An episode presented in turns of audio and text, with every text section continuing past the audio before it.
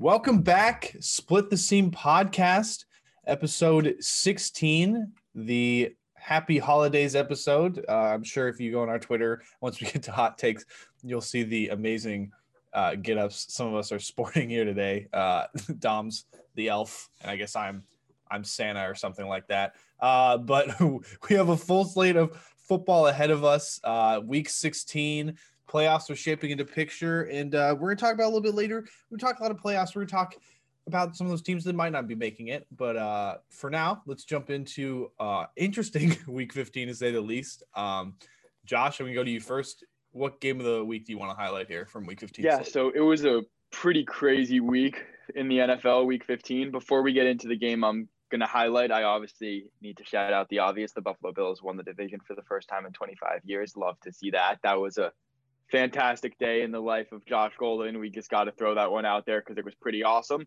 But let's get into the game I'm going to highlight, and that is the number one competition in the AFC for my Buffalo Bills, and that is the Kansas City Chiefs, who just beat the New Orleans Saints by a score of 32 to 29. And I'm going to be honest with you guys. Were the Chiefs that good? I mean, the Saints had Drew Brees passing 15 of 34 for only 234 yards, threw an interception, did have three touchdowns though.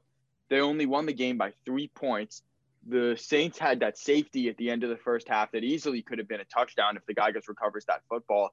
And that makes a completely different game. I mean, this Chiefs team is very good. Obviously, they have all the talent in the world with Patrick Mahomes, Le'Veon Bell, Clyde Edwards-Helaire, who's now hurt, which could be painful for them down the stretch. Of course, Travis Kelce, Tyreek Hill, all those guys. But I don't think they're playing their best football right now. And maybe that's because they're not putting in 100% effort because they know they've proven everything they need to prove and they have a chance to prove it again in the playoffs. So they're not too worried about this last little stretch of the regular season. But if I'm looking at this Chiefs team right now, I'm not too scared of them if I'm the Buffalo Bills. I think as of right now, they look beatable. They'll probably kick it into next year when we get into the playoffs. But right now, I don't think this Chiefs team is too scary.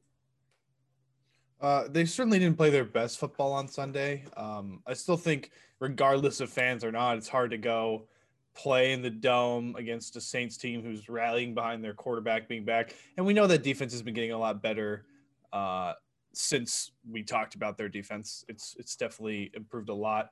But yeah, you're right. I mean, sports are always about streakiness, and you know when a team decides to get hot, you got teams like the Steelers who got hot in the beginning of the season. Now look at them, and you know you can, and you got teams like Buffalo who got getting hot now, and look what they're doing. So I think you know, like you said, I think once we get into the postseason, they're going to kick it to another gear, and they're going to be the Chiefs we know. But definitely looked looked beatable on Sunday for sure. I agree. Definitely, yeah, and obviously, go ahead, Dom. Go ahead. And the Saints also looked terrible on offense. It was it was hard to watch, if I'm being completely honest. And you know, I mean, we'll uh, we'll talk about Jared Goff and the Rams today, but I mean, Drew Brees looked terrible. He didn't belong on the field at all. And the fact that oh. Jameis Winston, of course, tested positive or had some close contacts and wasn't able to be there didn't really help out the situation. But I mean, Drew Brees kept them out of the game. He started like 0 for 6, and their their offense was out of shambles they were able to get back into it because when the Chiefs get a lead, they tend to play extremely conservative. And that's part of the reason why these games seem so close. Because, I mean, they've been winning all the way throughout all these games except for the Raiders game. Uh, but the Raiders kind of have their number right now. And to me, it's hard to tell with the Chiefs. I would agree. If the Bills were to play them right now, I think I would take the Bills. But the Chiefs, they're, they're just waiting for the postseason at this point. But the Saints looked very unconvincingly good in this game against this Chiefs team that didn't look like it was playing 100%. I completely agree with you, Dom. That's exactly what I was going to say. I think if you put the Bills in Arrowhead this Sunday, I would be picking the Bills. Obviously, it's going to be different a month down the line when we think the Chiefs are going to kick it into their next gear. But right now, I don't think this team is invincible by any means. Without a doubt, without a doubt. Um, well, that was definitely, you know, uh, a game a lot of people thought was going to be a good game. Uh, uh, I'm going to switch gears here. I'm going to go to Dom here to highlight to highlight a game that everyone knew was was not supposed to be good and turn into something completely different. Uh, Dom, if you'd like to talk about a tragedy that occurred on Sunday, the floor is yours. Uh, tragedy might not be the best word for it. Some people enjoyed it. Uh, I mean, we'll talk about it, but let, us Dom go ahead and kick it off. Yeah, not a good performance from the Rams by any means. They looked flat. They didn't come out playing well, and they got served up by the Jets. I mean, the Jets they scored a touchdown on their opening drive. They had scored on eight straight uh, opening drives uh, in, the, in, the, season. So I'm like, oh, you know, nothing new. You know, Ram, Ram just got off to a bad start, and the Rams didn't score on their second drive. They didn't score on their third drive, and I'm sitting there like, dude, I mean, what's going on? And I mean, it was pretty clear watching the offense that they were just getting owned at the line of scrimmage by the Jets defensive line. And it was by far the worst game the Rams offensive line has played since that Dolphins game where they just got manhandled by the Dolphins defense, which we've all established has been one of the best defenses in the NFL. Are you reacting to the Jake Kumerow news, Josh? Yeah. What in the world is that? that know. makes the, the no Bills, sense. The Bills just released touchdown Jesus Jake Kumerow. Uh, so that that makes absolutely no sense. Yeah. Anyways, back to the Rams. And for this game, it, it, was weird because I mean the Rams they just weren't able to run the ball because they weren't able to get good blocks or anything. And then even when they would have good holes, was because they were holding. I think they had four holding calls on run plays, including a couple of big plays in the second half that ended up getting called back. Cam Akers 15 carries for only 63 yards. That's one of his worst performances since he's kind of taken over as that primary back for the Rams. He's not going to play probably for the rest of the season with a high ankle sprain, which is not good, but the Rams do have other options at the running back position, so they won't be hurt too bad. But the Rams just didn't really do much. And the Jets, their their two touchdowns on the opening drive of both halves when they came out of the scripted plays was good enough. And they were able to get a couple of plays that gave them a couple of first downs on every drive, which really limited the Rams' amount of drives. And it didn't give the Rams enough time. Because, I mean, for me personally, when I was watching the game, there wasn't a moment where I was sitting there where like the Rams are going to lose until it was fourth and four, and Goff threw the ball down the right sideline, like 30 yards down the field. In that moment, Atrocious I knew that pass call. was, yeah, it was awful. Uh, Atrocious play call. I will talk about it. At that point, I knew the game was over, or at least, you know, we had a chance of losing. The Rams had two opportunities to get off the field. Jets picked up two first downs, which has been something the Rams have been doing all year bend don't break. I mean, the offenses they they move the ball down the field, but the Rams offense, the Rams defense stops them, and they've been not scoring a ton. But the Jets were able to get a couple of key first downs. They, came out, they played better football than the Rams. That is the end of the story. And I, I think a lot of it comes down to the coaching staff. Team just didn't look prepared for the Jets. There were comments throughout the week of them hoping to get some backups reps in just in case anything went down, like for the playoffs. And like comments like that you never want to make, especially going against a winless team. And uh, my friend pointed it out that teams who are 0 13 have won more than they've lost. So historically, 0 13 teams have won more than they've lost, which I mean, there hasn't been a ton in NFL history, but you know, no one wants to go 0 13. None of the players, none of the coaches want to go 0 13 because they're, they're playing for their jobs or a chance to get another job essentially. So they came out, they wanted it more. Jets won the game. Rams looked like crap. Everyone's making fun of them.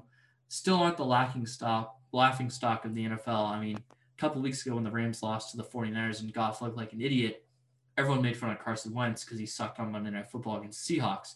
Same thing happened this week where the Pittsburgh Steelers just got killed by the Bengals on Monday Night Football. So that was, that was nice to see as a Rams fan. But uh, I mean, I, I think I said last week the Rams are going to go 12 and 4, win the division, and we'll see how they do in the playoffs that's now not going to happen. So definitely a little bit less concerned, but I think this was just a bad game from the Rams. They're going to come back and beat the Seahawks this week. Yeah, I mean, I didn't watch a lot of this game. Like, I didn't watch it with like, uh, you know, because the Eagles were playing at the same point, so I wasn't watching it like intently, obviously but but boy was I was I losing it watching the uh, updates and stuff like that as they came. The reason I said this is a tragedy is because literally no one wins from this game, in my opinion. Okay, like if if we're thinking uh, realistically, there, there's a couple winners here. Obviously, the big winner is Trevor Lawrence not having oh, to go okay. to New York. Okay, I, I he goes to Jacksonville. A... It's not like that's better. It is better. It's not much better, but it's better. He's got Is better it? guys to throw to out there. I mean, he's the got a better running you back. said before the, the Jets. Yeah, okay, that's true. The Jets wide receivers aren't that bad. They're really not. They're not. I'd rather have Chark than anyone on the Jets. But Oh, 100 percent. But anyways, you know, Uh, like I like I was gonna say, you know, like Jets fans didn't want to win this game. I saw all over No. Twitter after this game. Jets because they because right now they don't have Lawrence, and um, you know, if you look at Jacksonville's remaining schedule, doesn't they'd have to pull something to win a game here. Um, it, it's just unbelievable. Like we start hearing all these rumblings, you know, Jets go 0 16, but they're getting this Trevor Lawrence, this prodigy. Maybe they can turn things around. There are rumblings of them getting Bill Cowher out of retirement to come coach the Jets. And now they don't have Trevor Lawrence. It's all going away. Any hopes the Jets had are now done. And now they have the second pick with so many options of what they could do with the second pick, assuming that the Jaguars lose out. And it's a really interesting situation for the Jets. And I'm fascinated to see how this one plays out. Yeah, I want to talk about that because you know, I'm kind of in the camp where I'd argue you, you don't take Fields at two, you trade back. I wouldn't pick it to. Yeah, I wouldn't pick it two either. I would trade back, get more draft pick, and build around Sammy because I don't think Sam Darnold And- really isn't that bad. And the fascinating thing is that the best team for the Jets to trade the second pick to is Miami. And they're never going to do that because they're not trading those kind of big picks within the division. Would Miami really be the best people to trade it? The, Yeah, they'd go up to, Up to two, two? and one Penei Sewell. man, taking a tackle. And they too. have the draft capital to do it. They do. Yeah, Like, 'cause um, they, That's not going to happen. They have two firsts this year. Two firsts. But that's not going to happen because you're not going to see a big trade like that within the division. These things just don't happen in the league. You know, you know who I think. You know who I think we're missing on maybe wanting to go to two. I don't think this is as crazy. Atlanta's at five. They don't want to be with Matt Ryan anymore. They could sneak up to two if they really like Fields. I could see them trading with you know a Jets team too. definitely a possibility and we'll hear a lot more of these rumors and all that smoke as you know the season ends free agency starts to bubble up all that but right now it's really just speculation but it's going to be really interesting to see how that one plays out I'm definitely looking forward to us talking about that stuff too once once we get the chance to. But anyways, at the end of the day, what a game, Rams. Bravo. It was awful. It was painful. And I mean, I was sitting there. go hawks my my my mom's like, Dom, where's your jersey? And like, I I just got him back from umpiring the scrimmage. I said, Nah. I'm like, we're playing the Jets. I don't I don't really feel like you know dressing up for this game. It, it shouldn't be a game. And then you know the end of the first quarter happens. You're like, oh, you know, well, maybe I spoke too soon. But like, and then I was saying, I hope this isn't a game because I don't want to pay any attention to this game. I want to pay attention to my fantasy team, which is in the championship, and the other two games that were going on the Eagles Cardinals game, which was a great game, and then, of course, Saints Chiefs. Unfortunately, I had to put all my attention to the Rams game.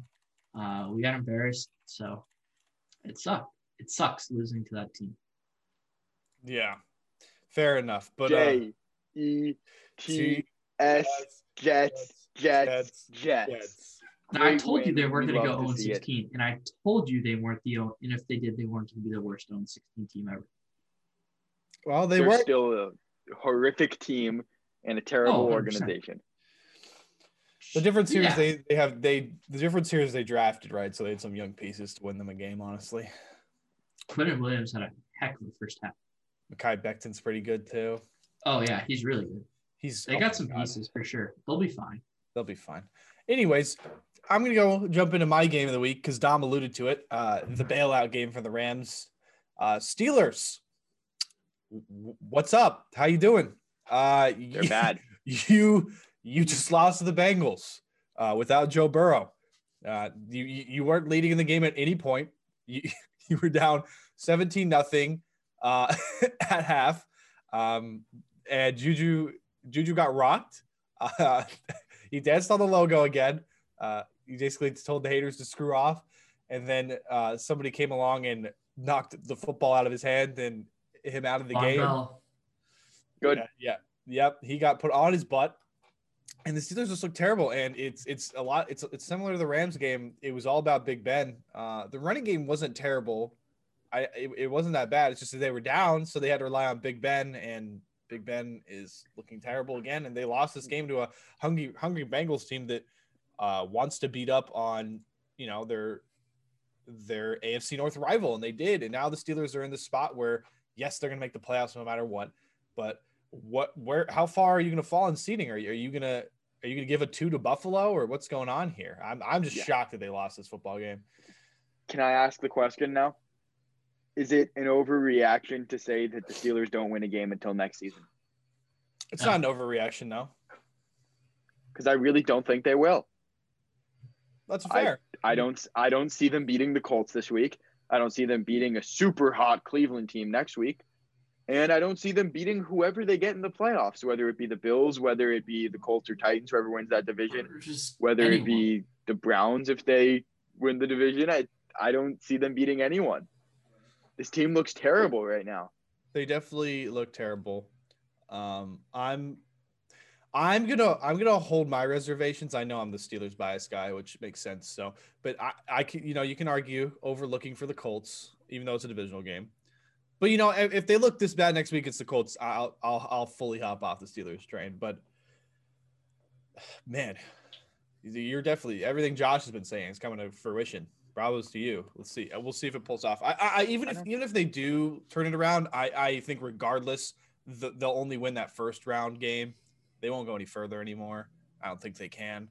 But yeah, God, Steelers look disgusting, absolutely disgusting. Uh, eh, that's game games of the week. I mean, we'll talk about last week's games when we get to predictions. We always end up doing it. So if you missed your team, don't worry about it. Just keep listening. Uh, we do have player of the week though. Josh, do you have a player of the week in mind? Let's let's stick to a trend that we were going with on that Pittsburgh game of Leo being wrong. So we're gonna go player of the week, Mr. Baker Mayfield. He went 27 of 32 against a great Giants defense. 297 yards. That's not the biggest number. It was certainly good enough to get the job done. Two touchdowns, and he brought the Browns to a 10-win season for the first time in a million years. Baker Mayfield, franchise quarterback. Baker Mayfield also shutting me up. Yeah, he, you know, he looked great on those rollouts. I told you last week all about those rollouts of Baker Mayfield, and uh, boy, he shut me up too. We'll see when he gets into the postseason. Uh, I do want to see that Week 17 matchup with the Steelers. I want to see where the Steelers are at, where the Browns are at. Right now, if the Browns lose that game, it's just embarrassing uh, based on streaky streakiness of the teams. The Browns should wallop them. We'll see though. You're definitely right. He's looking great, and I'm looking stupid. Uh, I know. I'm going to transition my player of the week. Uh, I'm going to stick with the quarterback as well. Actually, um, you know, I'm going to for once take a little trip down the team biasy lane because I'm going to shout out Jalen Hurts. Uh, Jalen played very well against the Cardinals. Outside, he started rough. He started out with that safety uh, through an intentional grounding in the end zone. Uh, but after that, I mean, you know, he didn't have a great completion percentage 24 44. He had to throw the ball a lot. 338, three TDs. He rushed one in, four touchdowns. He kept the Eagles in this game. Uh, well, actually, the defense kept them in the game, but you know, he he scored the points off turnovers, and he he set Eagles Twitter ablaze again because I watched countless number of people jump off the Wentz train, uh, and it's it's it's nuts to me still. Um, but man, these this these these birds are one heck of a talking point now, and they're going to be for for the next year and a half, uh, especially with Jalen playing like this. So I want to shout out Jalen Hurts because Eagles fans, you should be cheering for both of these quarterbacks, regardless if I think Wentz is, is better and for this for the franchise moving forward. I love that a guy like this is coming out and playing this well for us, and that's how you should be too. You shouldn't be crapping on one guy and cheering for the other. So Jalen Hurts, great game on Sunday. That's my player of the week. Dom, you got a player of the week I'm in gonna- mind? I'm going to stick to the quarterback trend. I'm going to go down south. Obviously, Ryan Tannehill's performance against the Lions. It is the Lions, but he did score five touchdowns. So figured I got to shout him out. Went 21 to 27 for 273. That's 10 yards an attempt. Uh, that's hashtag good uh, for three touchdowns there. Only got sacked once. 145 quarterback rating or 145 passer rating, 93 QBR. So that's very good along with two rushing touchdowns on three rushes. So very impressive performance from Ryan Tannehill at 10 and 4. Looks like they're going to be making the playoffs unless they lose their next two games, which could happen. And I hope that does because I predict them to miss the playoffs. So prove me right. I, I do want to say one thing while we're on Tennessee. Derrick Henry put up a buck 47 on Detroit, and that puts him at 1679 yards on the year. That's 321 yards away from 2000. I said last week that he's chasing 2000. Still got a good chance at it. He does. And boy, does the read option work on the goal line when you have Derrick Henry as the fake. Oh my God. Oh, Ryan God. Tannehill had had Peyton Manning in the Dallas AT&T Stadium daylight on those read options. Oh my gosh, I remember Oh that my play. That God. play was awesome. Uh, yeah. Um, uh, hey, you know, Josh, you talked about I was wrong about Baker Mayfield. I look pretty right about Ryan Tannehill right now, at least. Pretty, pretty damn. it good helps game. when Derrick Henry's running wild, but yes. Yeah, I mean, fair. That's true. I mean, Baker Mayfield. Ryan- it helps when he has Ryan a Tan- job. Ryan Ryan Tannehill makes Derrick Henry. Hmm. All right, that's that's a little bit. That's a little- very much. That's that's a little overboard. Anyways, update, guys. I've still not seen AJ Brown tackled either. I, he doesn't. No, he got He's never been tackled. At least once in that Detroit game, I did see him get tackled. No way. That's. BS. You didn't take a picture? I did. It's like a unicorn. I'll, I'll go back and find the clip and send it to you guys, but I'm 100% sure AJ Brown got tackled. Ugh, I wasn't watching five that enough. five catches and one of them was a touchdown. Yeah, why do I- I, why do I not believe you? I I'm gonna believe that he ran out of bounds four times, Josh. Don't don't ruin I'll- I'll our find don't, clip. don't I, ruin I will find the clip. don't ruin our Shut fantasy land. I don't want this ruined for you. All right. Anyways, that that wraps up week 15. Uh, it's definitely an interesting one, like I alluded to. Um, we've been talking a lot about the postseason. The postseason's obviously coming to fruition, but we're gonna take a moment to talk about those teams who who are not gonna be tasting the postseason. Uh, we're gonna talk about coaching because if you've not learned anything from this year, it's gonna be that about at least eight head coaches are gonna be fired. Three of them already have. Uh, five more are probably going to come, if not more. And uh, a lot of these teams need new head coaches. So we're here to help you pick the new head coaches uh, for next season. Uh, I guess we can start wherever wherever we'd like. Uh, do do we want to start with the ones that obviously we think are going to have coaching changes? Well, or let's let's start with the three that have that we are 100 percent certain. need Or is it is it three? I mean, there's Pan- yeah, not it's, it's Panthers, Lions. It's It's Lions. the Lions, Texans. Texans, Falcons. Yeah, Lions, Texans, Falcons. Yeah, Let's so let's start with those three, and then uh, and then we can go to the other places that we are pretty confident that there's going to be a coaching change. I say we start with the Falcons because I don't, I don't, I don't think. Yeah, let's start with the Falcons. Josh, I want to hear what you, you what you think the Falcons are going to do here. I think you got to keep Raheem Morris. I mean, I don't see a scenario where you don't. He's been coaching this team really well. I mean, what's the record since he got fired? I believe it's I'm blanking They're on like the number, but I think four. he's yeah, they're like five and four. I think he's got every single win that they've had this year. He's getting this team to play well for him. I don't see how you don't make him the head coach of this team. He these guys are rallying around him. They like him down there in Atlanta. I think you got to give the guy a chance. He's a young guy. He can really blossom into something special. Take a chance on Raheem Morris. Why not?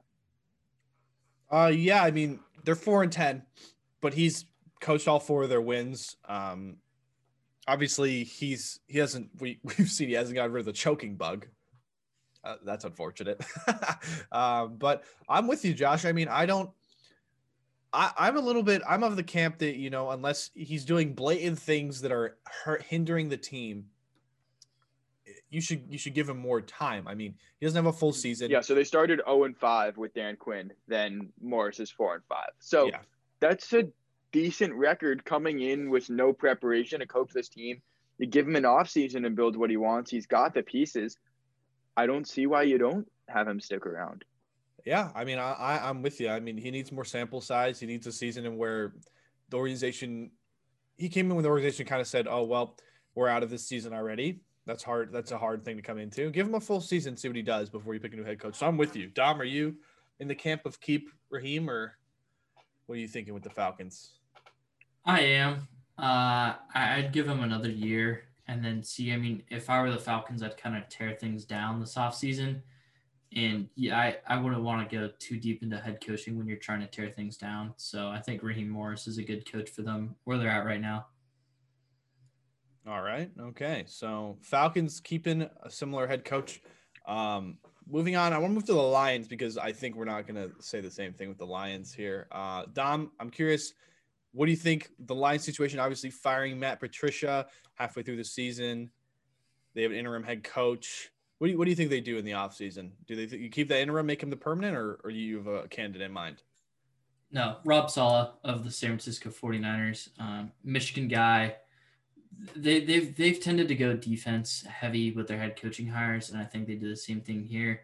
Now, what direction the Lions want to go in in terms of personnel on the field, we still don't know yet. So I think it's just a good idea to just get a good football mind in like Saleh and have him take over and try and clean things up because they are not a very fundamentally sound football team. Yeah, I put Saleh in Detroit as well. I mean, the fans literally wrote an open letter to Martha Ford saying hire Rob Saleh as the next head coach of the Detroit Lions. This guy's Michigan native. He's everything this fan base wants. He really just is a great figure to have as the face of this Lions organization. And I mean, this is NFC North football. It's smash mouth defensive football. You got to stop Aaron Rodgers somehow. I think you hire Rob Saleh. This is a no brainer, slam dunk, easiest decision of the coaching carousel this offseason. See, I'm going to go a different way. Look, we talked about, right? Detroit always goes defensive coaches. Look how that's been working out. Not very well. Jim Schwartz, fine. He was a defensive oriented head coach, obviously, because he's a DC now. Um, you have Matt Patricia, who you know another Belichick dud when he goes to head coaching. I want to see them go for I want to see them go for Daboll because I want to, them to get a head coach that works with the quarterback more. And I think Daboll, obviously over there at Buffalo, a big part of Josh Allen's success and and this emerging offense. I want to see Matt Stafford finally get a, a head coach that's going to orient to him instead of orient towards the defense. I think it's a change that needs to be made in the Detroit Lions. Uh, Saleh obviously would be a great hire. I just taking the counter side of go get yourself an offensive minded head coach for once, because obviously the defensive minded head coaches haven't been working. And you have Matt Stafford, who is who has the capability of being a top five quarterback if you get him the right system. He stays healthy. He could be a low end top five quarterback. So I like Daboll instead of Saleh. So that's my pick for head coach. Uh, I don't agree with that pick. I don't see Daboll taking the Detroit job. First of all, I think there's better options for Daboll out there.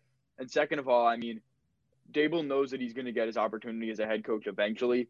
These Bills receivers, you heard Cole Beasley saying it, and you heard Stefon Diggs saying it in their press conferences this week. They're doing everything they can, just praying for Daboll to not leave and have another year as the offensive coordinator of the Bills.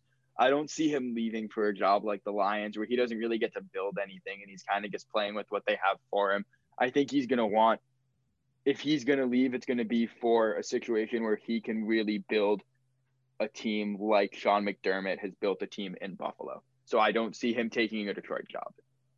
I mean, I don't know. You have Matt Stafford, Kenny Golladay, Marvin Jones Jr., DeAndre yeah. Swift, Hockenson. It's a decent team, but I think he wants to go somewhere where he can build and not come in and try to save something. I mean, a head coach doesn't do much building. It's it's I, a GM's job to build with the head coach. I mean, obviously they have say, but I don't know. I like I like this spot. I think it's appealing. I think it's similar situation. I, I have Frank a spot Reich's. for Daboll, and I'll get into it more later when we get to that spot. But I'll get into it more later. Just leave it at that. I'll I'll end it with this. You know, uh, it's similar. To, I like to think of it kind of like similar to a Frank Reich situation. Not because record, but you know, it, when Frank Reich took the job, it was here we have a quarterback in Andrew Luck, who's a great quarterback. He can be a great quarterback. We have weapons around him. Come and coach this offense. It's it, it looks like a similar situation. You could you could give a similar deal. We have Matt Stafford. We have weapons around him. Fix our offense. So that's that's why I put Daboll here. But uh, I, okay. I understand where you're coming from. You obviously have more Bills in sight. So there you go. Now we're gonna move to the last team who fired a head coach um, midway through the season. I mean, this wasn't midway. This was what four games in.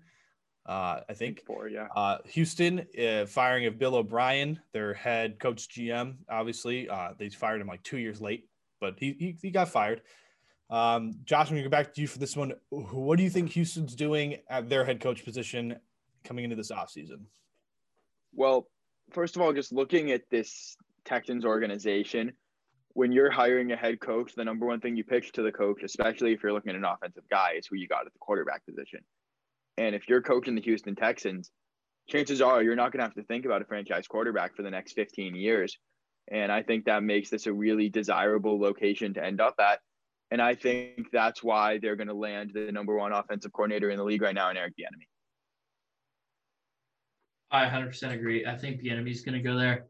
I think they kind of got that connection, and Deshaun Watson is kind of like Patrick Mahomes in the way he, he's got a really good pocket presence. He moves around a lot, and make throws on the run to both sides. So Bieniemy's already worked with the guys kind of like that. I think him and Deshaun Watson are a match made in heaven, and I, I think this is the easiest one. I think this is an easier decision than than Detroit. Because I mean, Detroit, you at least have to think like, what direction does this team want to go in? I mean, for Houston, you know they're going to be building around Deshaun Watson. So, Bieniemy to the Texans. If the Texans hire someone else, they're idiots. Uh, Yeah. Unless Bieniemy gets taken off the market somehow before Houston can get to him, which I don't. yeah, think I don't know how. happen. I don't know how Houston can have, like Houston has one of the more desirable landing spots. Eh, eh, Not yeah, I don't imagine how Bieniemy could pass on Houston, and I don't know, also don't understand how Houston would pass on Bieniemy. Yeah, I mean, I agree with you guys. This is this is. Uh, there's nothing more I need to say here. He should, if, if if everything works out the way it should, he should be coaching Deshaun Watson. It's it's the most appealing spot. Um, that one's pretty simple. So, yeah. So Texans, Texans, Lions, and Falcons.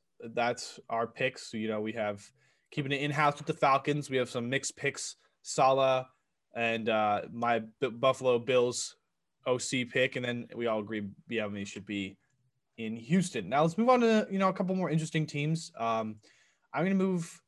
Uh, which way do you guys want to move? You guys want to move to you just pick NFC teams or AFC teams? What are you thinking?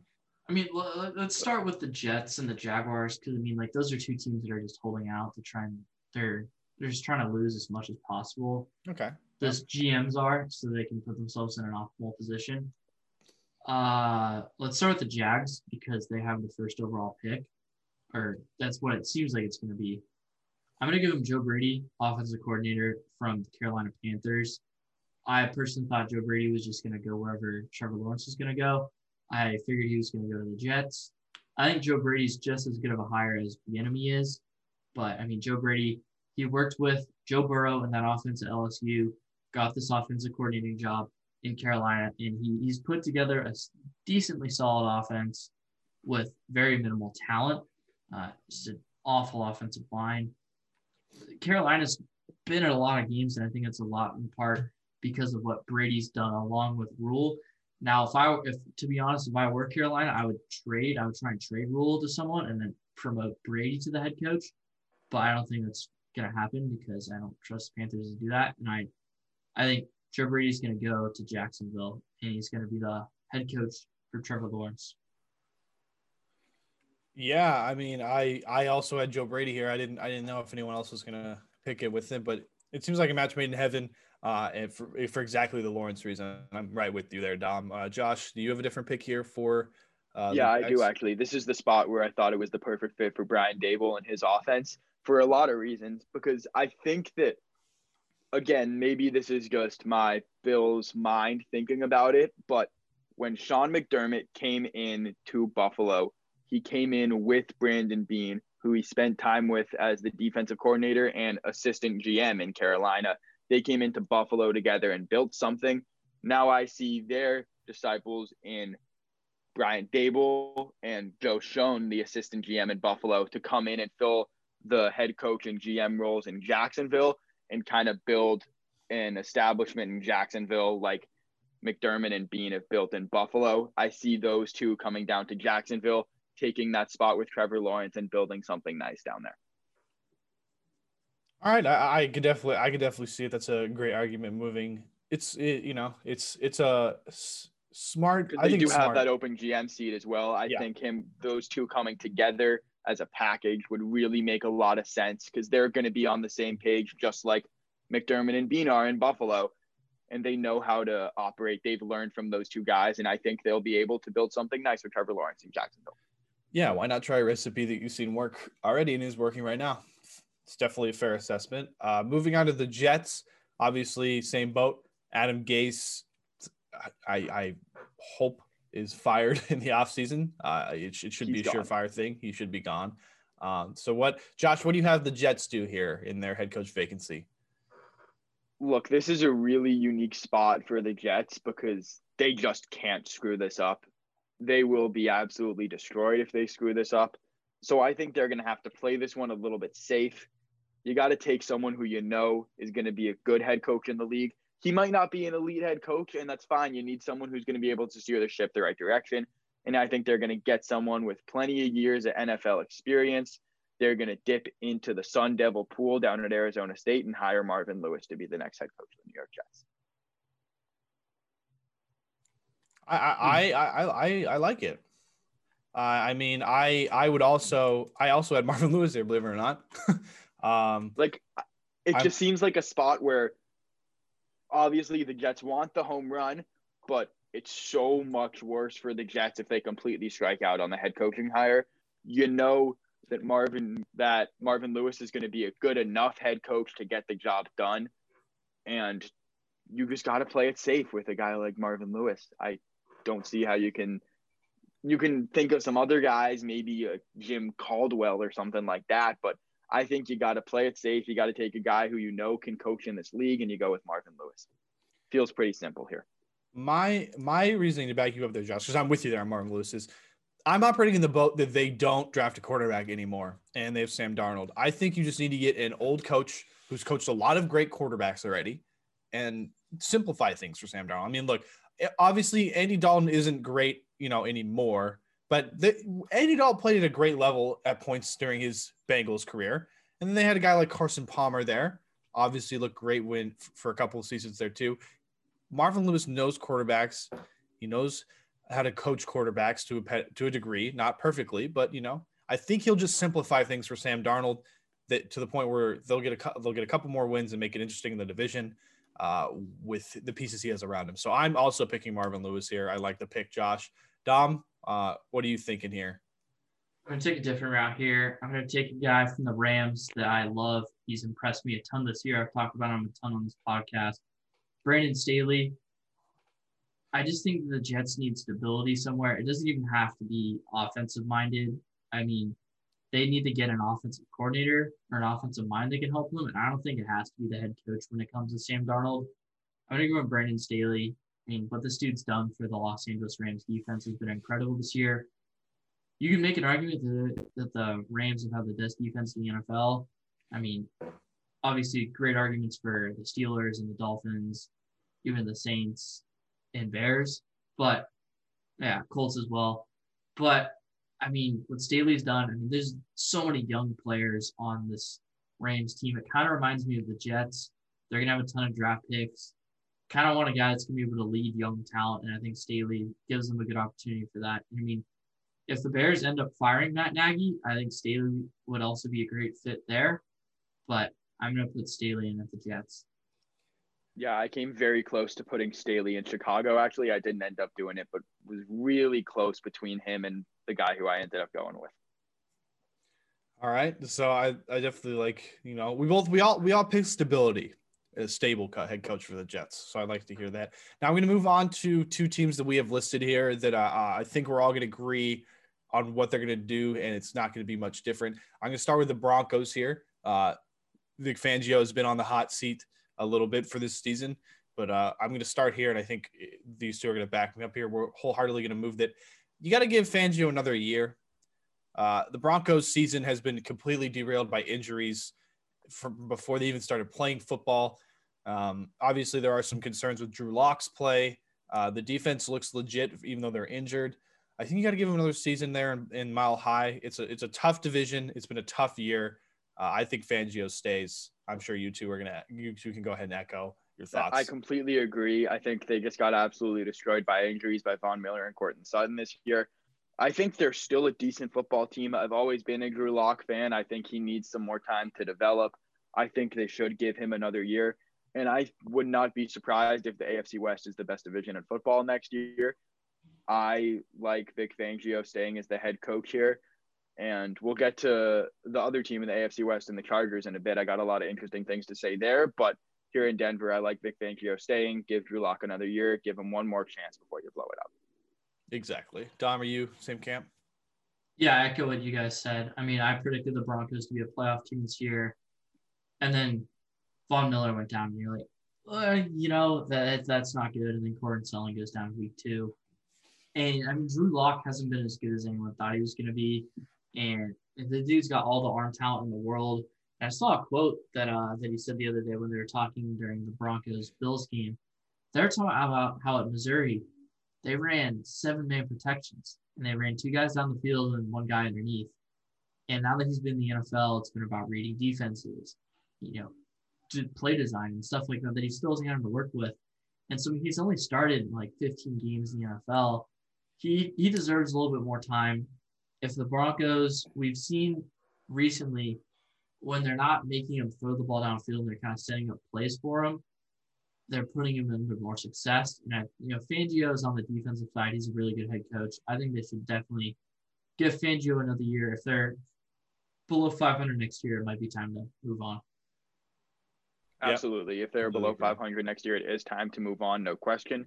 However, it might be time to move on from Pat Shurmur. I don't think he is a good offensive coordinator. I think you got to find someone perfect for Drew Lock, and clearly it's not Pat Shurmur. All right. Well, that's definitely a fair argument, but let's keep it with head coaches moving here next team. Uh, we did bring up, we put here the Philadelphia Eagles. Um, they're an interesting case. Obviously, I've talked about them before in these situations what I want to see. My mind's changed a little bit uh, based off of things that have happened and looking over stuff a little bit more, but I'll get into that. Uh, Dom, I want to go to you here first. Are you keeping Dougie P at head coach for next season? I am. I think we've seen too many signs of success in his tenure at Philly that make me want to move on from him. It's a tough, they're in a tough spot for sure. And it's a really bad situation there in Philly. Wide receiving core is awful. O line's old and not very good. And for an offensive guy like Pederson like that, it's tough. Someone needs to tell him to stop going for it on fourth down. I think they'll put themselves in a little bit better situations. Because uh, I mean, like I, I'm a fan of going for it in certain situations, but I mean, he's so aggressive. I mean, like it'll be like the first quarter, it's like fourth and three on the 40. It's like, dude, punt the ball and let your defense. It's good. Go to work. And he he goes for it and screws his team. Uh, there's too many good signs around Pederson to make me think that he should move on. I'm gonna keep Doug Pederson in Philly. All right, Josh. I don't agree. I think just too much has spiraled around the last couple of months, honestly, the last year or so, that I think you just got to move on. And I think there are still a lot of good offensive pieces here in Philly. So you got to bring a young offensive genius in here and see if you can put all the pieces of the puzzle together. And that's why I love the idea of Joe Brady to Philly.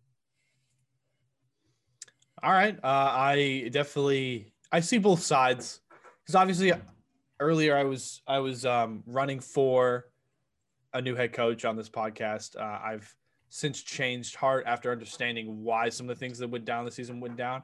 I I'm gonna keep Doug Pederson here. Uh, I think Dobbs being a little too harsh with the the receiving core is terrible and the O line's too old because it's not it's not that old when healthy and they found they found their left tackle of the future in Jordan Mailata and he's like 24 guy's a beast after they taught him football and you got Brandon Brooks, who really isn't that it really isn't that old. Jason Kelce's old, yes. Lane Johnson, not really that old yet. And then guard position, they have a couple options that aren't that old. Uh, the wide receiver core also Jalen Reagor. We haven't seen enough of him. He, he he looks decent. He's been hurt a lot. Dallas Goedert. It looks like a top five wide out uh, tight end to me. Uh, top ten, sorry, top five's a little, a little egregious. And then you know they'll they'll figure it out some pieces wise. Josh, do you have something you want to add? I do want to say this because this thought just came to my mind between the last two things I just said if Doug Pederson does get fired and needs to look for a new job, I would love to see him become the new Broncos offensive coordinator. I think he'd work wonders on Drew Lock. He does have some OC experience, uh, and he definitely, I, yeah, I think I'm just not because I think Drew way. Lock is a bit of a similar player to Carson Wentz when he first came out of college, and I think he could just groom him perfectly. He'd go back to the AFC West and the Chiefs. Yeah, yeah, I think it's a perfect fit there. He could also go there if Bieniemy leaves. He could go back to Andy Reid. Yeah. Um, that but anyways, isn't the worst idea. Sticking with Philly, uh, you you want to keep a guy like Doug. Look, he he's taken the team to three straight playoffs last three years. Obviously, coached the win in the Super Bowl. Uh, he is overly aggressive. Uh, I, I, definitely agree with that. Uh, but I would rather have an overly aggressive coach than an overly passive coach. And I do respect Doug's uh, cojones, even though sometimes it gets us burned. Um, and I, you know, I, I, I've come around and realized that Doug is a great head coach, and I think he's just been hindered by mistakes made by the management in the front office. I understand now why Jalen Hurts was only getting thrown in there a couple plays. It's because Doug was a Carson guy. He hated the. This is my theory. He hated the Hurts pick. He didn't like it, and he was just putting him out there because the because Howie was telling him to, and maybe Jeffrey Lurie was telling him to. But now that you know, uh, the benching happened, he he um he's fully ran with Hurts, and the play the play design looks a lot better around Hurts, and that's why the offense looks so much better. And it's not it's you can't say it's Frank Reich anymore because he's not there. It's definitely not it's definitely not Zac Taylor. It, it's Doug Pederson. Uh, that's that's play design. I, I do want to say real quick though, I put Joe Brady here in Philadelphia, but there are three lead offensive coordinators entering this head coaching class in Eric Bieniemy, Brian Daboll, and Joe Brady. If the Eagles can't get one of those three guys, sticking with Doug Pederson probably is the right move. All right. Well, all right. Well, that that wraps up Philly. Um, we want to get that off the table. Uh, the next couple teams here we have left. Uh, we mentioned the Chargers. I guess we'll go there because the Chargers are definitely an interesting spot. Uh, obviously, Anthony Lynn's still coaching there, but he's been a hindrance to this team ever since he started coaching here. Uh, they they should move on to a different head coach. Josh, we go back to you here. You said you had a interesting spot here with the Chargers. Who are you thinking here? Yeah, this is the one I'm really excited about. A lot of these scenarios that I picked, I think, are fairly likely. This one might not be as likely, but I think of all the ones that I said, if this were to happen, it's by far the best one. I think you look at this Los Angeles Chargers organization and they have everything you need when you're looking at this team evaluating if you want to be the head coach here. They have a franchise quarterback who's going to be there for the next 15 years, probably in Justin Herbert. And they have an elite pass rusher in Joey Bosa, who's going to be there for the next decade. Those are the two most important positions in football right now. So you look at that, you're set in those two spots, and that's huge if you're looking at this from a head coaching standpoint. But of course, the negatives are you're stuck in a division where you're going to have to compete with Patrick Mahomes every year, and you're stuck in a city where no one cares about you because you play second fiddle to the Rams all the time. And your so, owners cursed your franchise. And your owner owners cursed your franchise. So if I am the Chargers owner and Dean Spanos, what I need to do here is I feel the need to make a huge, huge splash and get a coach who not only is going to capture a huge fan base in LA, but is confident enough to know how to beat a juggernaut team in Kansas City. That's why I'm going to hire a great head coach. I'm going to hire a guy who knows how to win championships, and I am going to hand a blank check to Urban Meyer. Oh, okay. I didn't see that one coming. Uh, I think I don't think he would necessarily look. I know it's hard to get this guy out of retirement, but I think if you give him a Jon Gruden like contract, you put him in LA, you give him Justin Herbert, I think he'd be intrigued. And I think if you can make this happen, this would be a phenomenal, phenomenal hire. Here's the thing. One, it's not hard to get him out of retirement. He's already come out of retirement before. Uh, and two, that, that would be a good hire for the Chargers. Now, I pray that doesn't happen. Holy crap. Uh, I agree with you. However, I think it would be a phenomenal hire. Now okay. that would also that hold on, and that would also require the Chargers to not go cheap on a head coaching hire. Because yes. they are historically known for going cheap. I mean, Anthony Lynn was a garbage hire, and a lot of people basically knew that. And same with Mike McCoy, and that was a garbage hire. He he had he made Tim Tebow look mediocre with an elite defense that won a playoff game. And then Peyton Manning came in, and they already had just an insane wide receiving core, and Peyton Manning look made him look like a genius. And Chargers were like, there's our guy, and he sucked. He was awful. So, so if you're if you're even praying, anymore, McCoy, I don't think so. He sucked. So if you're if you're praying, you know that Meyer doesn't show up there, who are you going with here for the LA Chargers, Tom? Well, I mean, because like I'm not I'm not picking a garbage candidate for them. Who do I hope they hire? Well, I hope they don't fire Anthony Lynn. That's what I hope. I who, do, uh, who do you who do you have written down that they're going to pick? Is what I'm telling you. Obviously, you, yes, I I have them firing Anthony Lynn and I have them hiring Brian Daboll of the Buffalo Bills. And I mean, I, I look at Justin Herbert and I look at Josh Allen. Very similar guys, you know, not not the most consistently accurate quarterbacks in the world, great athleticism, big builds. When they have games where they are on target and they are just elite quarterbacks. And I think that Daboll could translate what he did with Josh Allen from the Bills and take over from the Chargers. I mean, like Josh mentioned, the Chargers have everything you want on the field. Their coaching staff's a joke. Their front office is a joke. And if Daboll can come in, I think he has the ability to change that. Two things. One, Josh Allen is no longer an inaccurate quarterback. Uh, He's had he's had his periods. He had he's had like four or five. Josh games Allen is you're no like, longer an inaccurate quarterback. His inaccuracies were from bad mechanics, which he fixed, and now you've seen his accuracy go up. Yeah, Second of all, call me crazy. I just don't like the idea of Daboll to the Chargers because I feel like you don't hire a head coach, fire him, and then hire a new one from literally the exact same position where you hired your previous head coach. Well, but this is under a different regime. Because I mean, correct me if I'm wrong, but Anthony Lynn was the OC under Anthony Doug Lynn was right? the OC under Rex Ryan. Rex Ryan. Okay, even worse. Uh, and then now, Not even worse. Not even worse. okay, maybe not worse than Marrone. Anyways, but who's a better head coach, Josh? Rex Ryan or Doug Doug McDermott? Not Doug McDermott. Is Sean. it Doug? Sean McDermott. Sean. Absolutely. Yeah, sorry. There is another. Doug McDermott was the player Uh, from Creighton like eight years ago. Yes, he was a baller. He was a stud. Uh, anyways, so I you, you're getting a much better hire in my opinion than Anthony Lynn. I mean, Lynn was. I- agree. I just- I'd be a little psyched out going back to the exact same spot that I took my last guy from. And maybe that's just me being crazy, but I'd be a little psyched out going to the exact same spot for the head coach again. All right, well, I'm going to take this and, and spin it because I'm not going this direction. Um, this is where I put Saleh. Um, I like him here because, you know, you have the appeal of Justin Herbert. He's obviously a defensive head coach. Look, you know, you said Joey Bosa, Melvin Ingram. That could be a, a, a ferocious duo. We've seen it be a ferocious duo. And we're all forgetting about Derwin Doesn't have to James. change his driver's license. Stay in California. Yeah, there you go. And then Derwin James, Derwin James missed missed the start of the season. You know, he is an elite defensive back when he's healthy.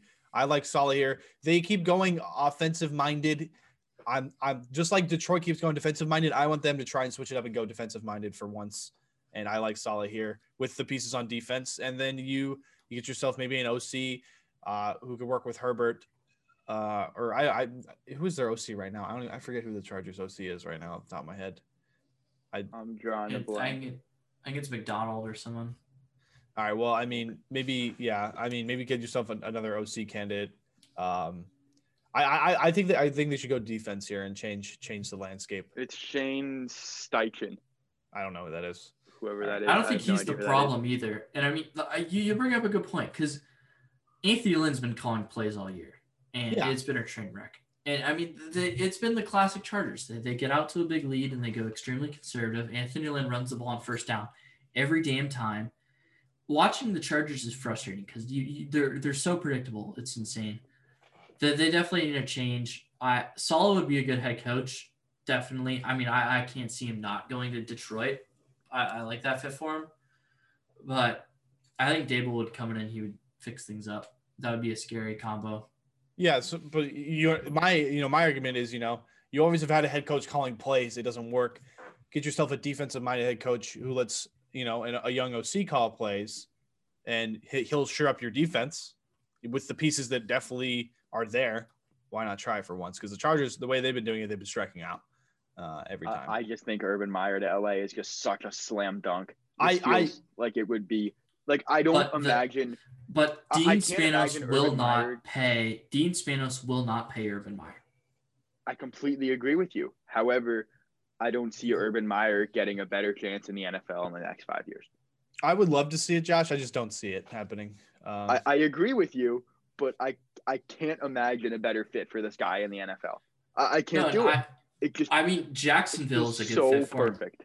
Jacksonville's a good fit for him too because I mean, it feels to me like you know he was at Florida and then he was at Ohio State. I feel like he kind of wants to take like a low market job that, that's good for him. Need the firepower, you know. The Chargers need that firepower in Urban Meyer. The Jags have their firepower in Trevor Lawrence already. The ja- the Chargers need someone to kind of bring that spotlight onto them, take it off the Rams a little bit, take it off the Chiefs a little bit. Urban Meyer would do that for them.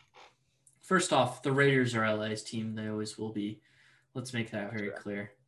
Uh, so I mean, I I mean it would be a good hire. I I see zero percent that Dean Spanos is going to go out and pay a head coach.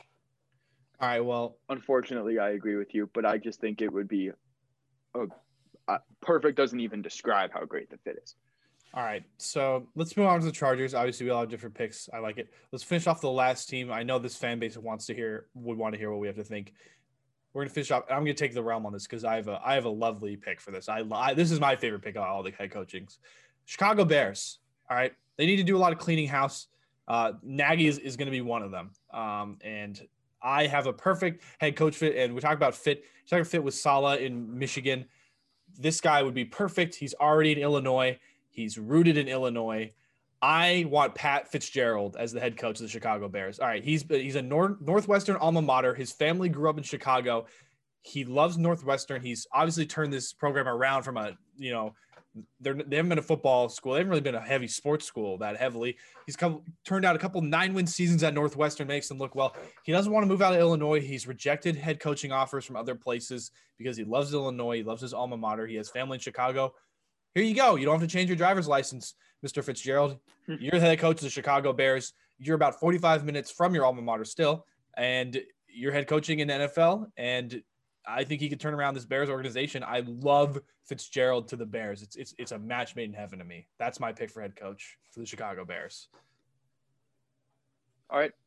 I, I really like that. I think that is a very good hire. I think one of the things I love about that idea would be to me when you hire a head coach into the Chicago Bears, like you got to stick to being the Chicago Bears. You got to hire a defensive guy. This is what the Bears do. They play defensive smash mouth football, and that's what they do best. I think Pat Fitzgerald would be a great fit here. He's not the one I went with, but I do love that fit.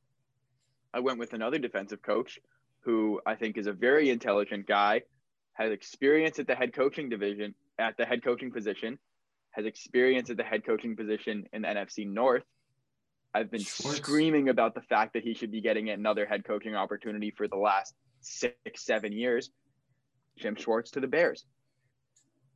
It feels I perfect. It. it feels perfect. I see it. I see it. I, I just know that Fitzgerald would win over Chicago's fan base in a heartbeat too. Oh, he would. He would. Pat Fitzgerald would be a great hire.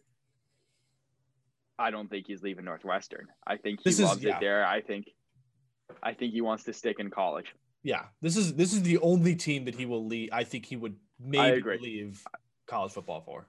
Yeah, absolutely. I do like Tim Schwartz here.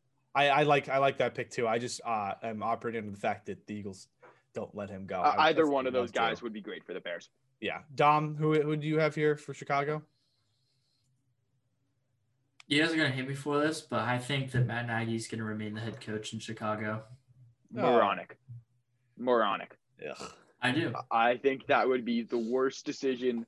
I, I can't say it's the worst decision they've made in a long time. They drafted Mitch Trubisky, but this would just be monumentally awful if they stuck with Matt Nagy. I will argue that it wouldn't be as worse if they kept Page. I think it'd be worse if they kept Page, but no. Page, uh, Page and his and, and his picks in the pace first I, of all, but hey, sorry, whatever. Close. I Nagy's worse. Nagy just doesn't know what he's doing. Like it's really that simple. He doesn't know how to command a locker room. I, I think they both uh, should go, but yeah, I mean, I think both of them should go. I don't think they will though. I, I think Nagy's going to stick around.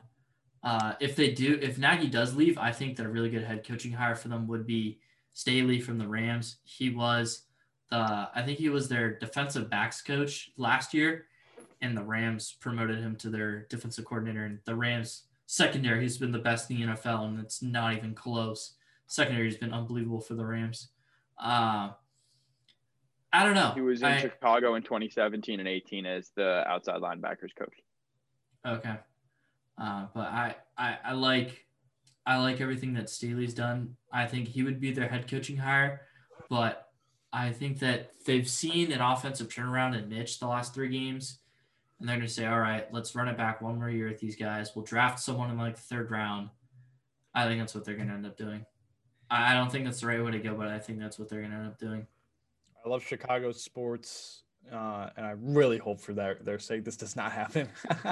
I hope.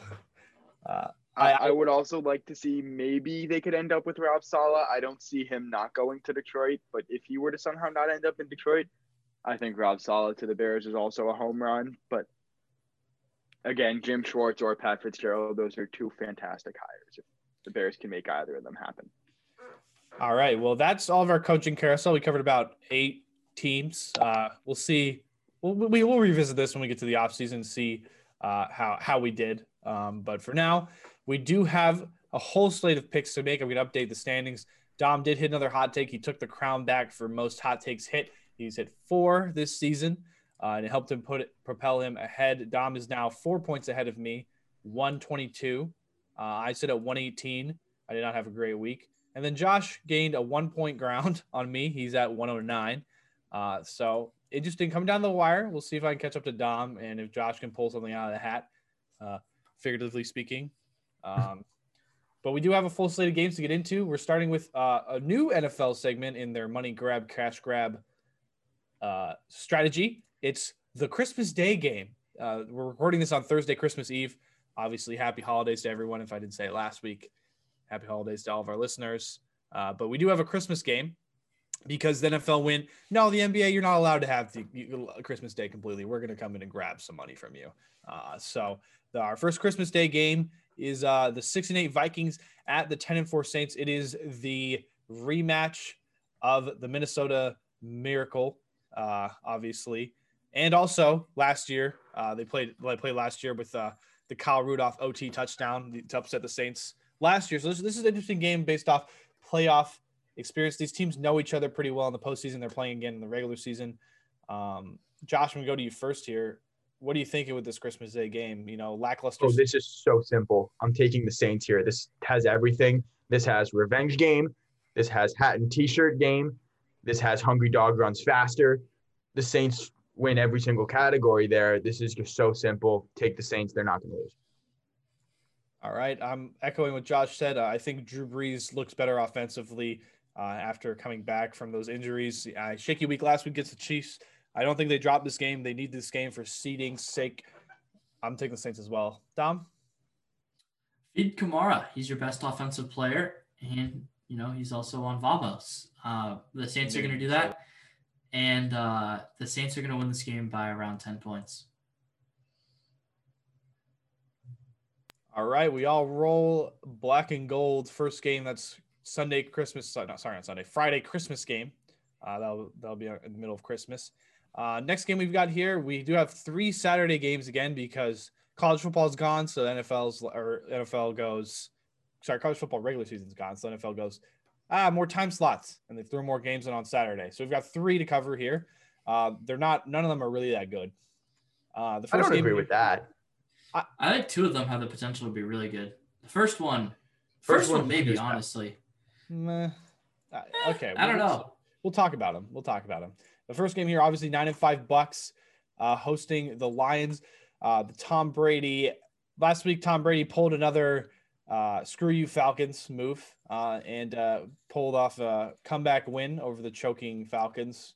And the Lions uh, coming off that the loss to who the, who they who I'm blanking on who they just lose to. It was the Titans. Titans, sorry, Titans. So um, this game's pretty simple to me.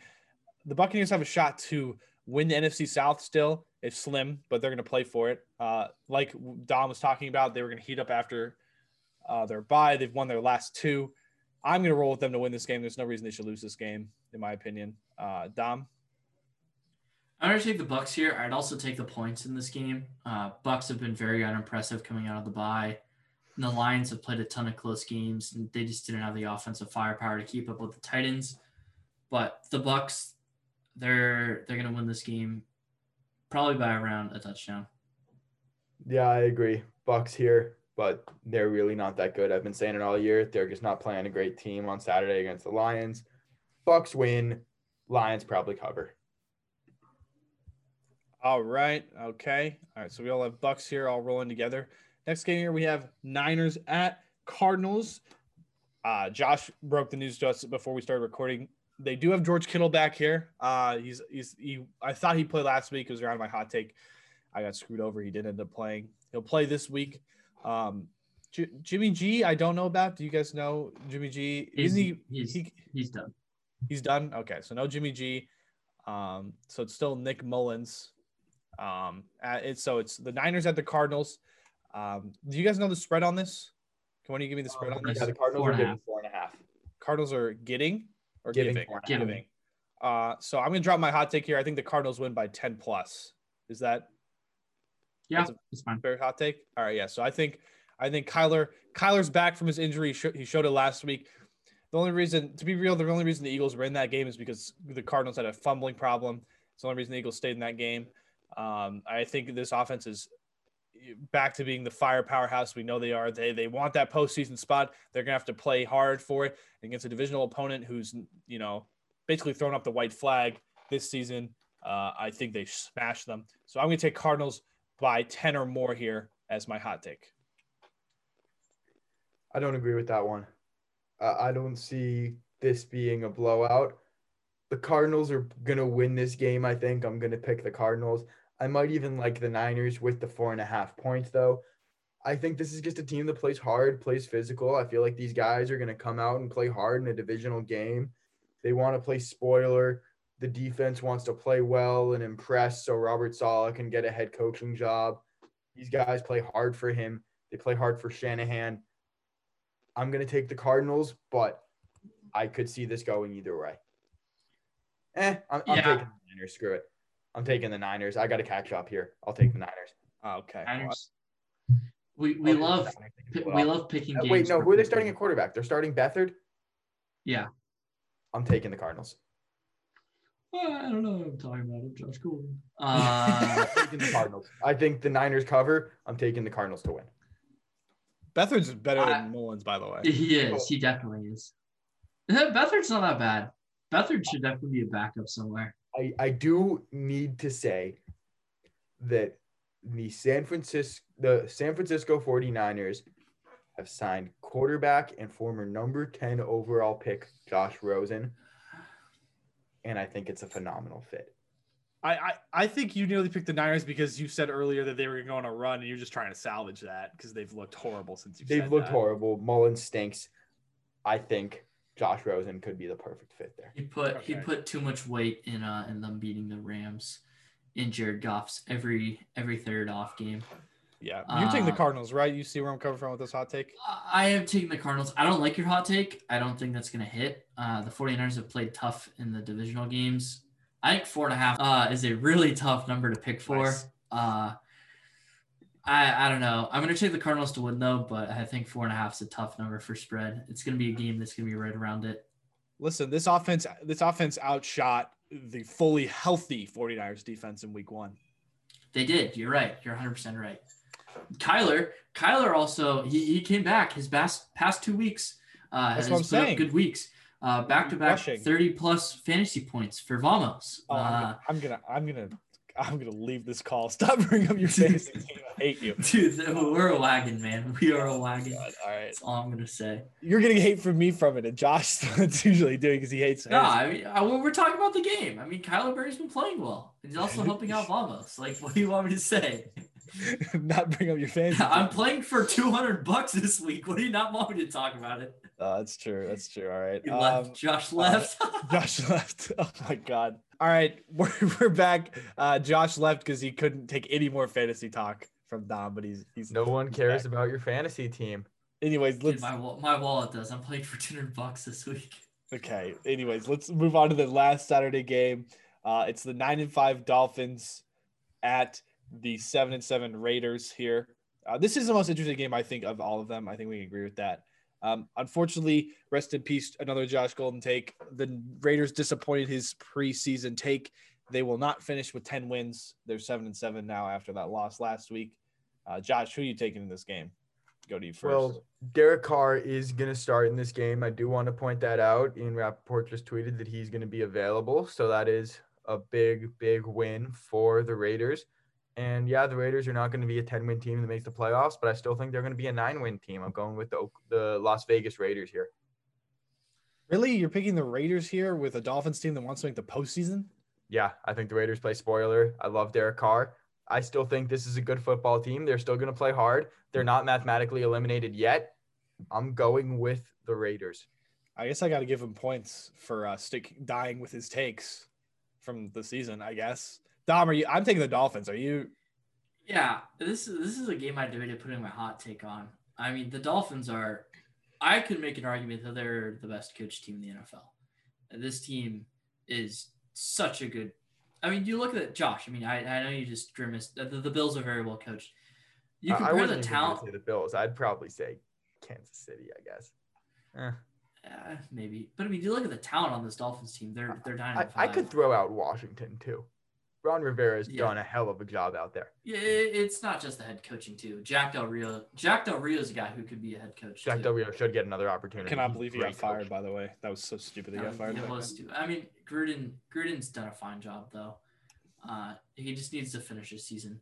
Uh, but I'm going to take Miami in this game. Uh, I, I think that they they're at a tricky spot because they need to win their next two games basically because Baltimore plays the Giants and then the Bengals to end the season. So tough spot for the, The Dolphins. Giants are not win the their- easiest out in the world. I mean, have you watched them play the past two weeks, Josh? They're back Yeah, to being the with offensive Daniel inept. Jones and Colt McCoy. Well, it's, Daniel Jones is going to come back healthy this week, and it could be a different team. we'll see. The Ravens defense is still pretty elite. It's going to be an interesting game. I wouldn't take that as a lock for the Ravens. They're probably going to win the game, but I wouldn't be shocked if they lose it. All right, but so to keep things moving here, Dom back in the Dolphins here. All Yep. right, so that that shores up your Saturday games. Uh, we'll move on to the Sunday slate. Uh, the first game here is a game that I don't want to have to do. I realized, guys, I messed up my bit last week. I didn't do it. Uh, remember Oh, the Colts, games? I didn't do it. So as much as I don't want to do it here, uh, you, you gotta get right. You gotta get right. I did, but I I want to stick to the bit. So I- I'll do that last. But Anyways, the first- the first Sunday game is probably, uh, you know, it's, it's a really important matchup for po- postseason stuff. Uh, here we have the 10 and 4 Colts trying to chase the division w- win in the AFC South. They have to win out to do that. Uh, uh, then you have the 11 3 Steelers. We already talked about they're spiraling here. Uh, Dom, I'm going to go to you first here. Are, are you, you're back in the Colts here, right? There's no question. Yeah, I mean, no doubt. I mean, I've been the biggest Colts advocate on this podcast all year. Love this Colts team. Uh, I mean, uh, Josh, Josh has also been a big advocate. We, Thank you. we, we, we both stand Philip Rivers in this defense and this offensive line. It's a perfect playoff And Frank Reich. team. And Frank Reich. And Frank Reich. I'm not a big Frank Reich guy. Uh, he he's done good things ever since he left the Chargers, because of course. Uh, but I don't know, part of me tells me the Steelers are gonna bounce back. I thought they're gonna bounce back against Cincinnati. I was an idiot and I I took the Steelers with points. That was stupid. Uh, that was argu- that was arguably one of my worst picks all year. That or the the Chargers against the Patriots and they lost by 45. Uh, uh, but I'm gonna take the Colts here because they, they they still haven't clinched their playoff spot yet. So uh, Colts need to get this one here. Yep. All right. The Colts clinch with a win. Yeah. So the Colts, Yeah. if they win, they need either a Baltimore or a Miami loss to clinch a playoff berth. However, if they win this game, which I think they will, obviously, I've been picking them all year, and the Steelers stink right now, so I'm taking the Colts. But if the Colts win this game, the Titans lose on Sunday Night Football in the frozen tundra of Green Bay, and the Colts handle business against the Jacksonville Jaguars week 17. Like Dom and I have been saying all year, the Indianapolis Colts will be AFC South champions. I don't think the Titans game though is that easy, but we'll get into it. It's not that easy. be great Packers are the It's gonna- better Oh, team. I, I I look forward to that game. It sucks because uh, someone I know runs poker tournaments on Sunday nights, and I want to play in them, but every night there there's good Sunday night football. I get There you sucked go. in. Anyways, let's get back to the the, the main reason why everyone is here. The coin flip. Uh, let me just put this out of the way. I want the I want to pick the Colts. I don't want to pick the Steelers for the life of me. I Heads is the Colts, tails is Steelers. Yeah, I don't know if it's gonna show up on the. It doesn't matter. Who cares? People are listening. I'm gonna flip it. Uh, let's go. I'm picking the Colts. There you go. There you go. All there right, you go. I roll. The coin chooses Colts. All right, so I, I will die. take the Colts. I needed that. Now, I, I will say the the Steelers' defensive line can cause some problems for Philip. I believe he has seven touchdowns and zero turnovers in either the last four or five games. So he's playing much better football as of late. That's part of the reason why they're winning. Feed Jonathan Taylor. He's your best running back. He's Don't also on. Vamos. Uh, he's also on Vamos, but Let he him is the best running back. It, it, the, the games where they were losing earlier on in the year, Jonathan Taylor wasn't getting carries. And Let's not be saying some smoke. You know, the the Colts offense doing well is more important than Vamos. I'm not an idiot, but when the Colts offense does well, so does Vamos, and that's when they give Jonathan Taylor some carries. So feed feed Taylor. Oh my lord. Okay, so we're all backing the Colts here. Thank, thanks in part to the coin. Uh, next game, we're gonna start hitting these games where we can quickly roll through them. Uh, not much needs to be said here. Uh, we already talked about the Falcons. Four and ten Falcons at the thirteen and one Chiefs. Uh, the Chiefs obviously still have a chance to not be the top seed still. Uh, if things go Very wrong slim. here, Very, Very slim. slim. They need to they need to lose out. The Steelers need to win out, and the and the Bills need to win out. And if Yeah. that happens, the Bills would get No, it. I, I right? don't think the Bills need to win out. I think if the Steelers win out and the Chiefs lose out, the Steelers would get it. yeah. But anyways, regardless, uh, the The Chiefs Chiefs still the one seed. the Chiefs still have something to play for technically, so they're not gonna they're not gonna rest starters here. Uh, they want to shore up the number one seed. I think they do with a win here. They do. Uh, so yeah, this one's simple. I, we're all take the Chiefs, right? yeah. I'm gonna go Chiefs win. I'm also gonna go Falcons cover the plus ten and a half. I agree, and it's partly going to be for the fact that Matt Ryan's going to hit Calvin Ridley for like 115 yards and a touchdown for Vamos, but uh, No I- one I cares. about God, Dom. Dom. Tom Stern, stop talking about Vamos. God. Okay. uh, anyway. but yeah, I, I I agree with you, Josh. Falcons points, Chiefs win. They've played their last seven games in a one possession game. The Chiefs, yeah, the Falcons aren't a great team, but they've been hanging with some teams as well. They just hung with Tampa, had a lead in that game for a while. I don't see the Falcons not covering the ten and a half. it's because, like we said, the, the the the Chiefs just go so conservative once they get a big lead, and, and, and, Yeah. and then they win the game at the end. Anyways, all right, I'll take in Chiefs. Next game here uh, is it, it could be interesting here. Maybe uh, it's the seven seven Bears who have playoff life after they beat Minnesota. Uh, they could sneak in somehow the NFC picture, uh, playing the Jags, who are the Trevor Lawrence holders. I, I'm just gonna say now, Bear. I'm taking Bears. Do you, you guys are you either to argue Jags here?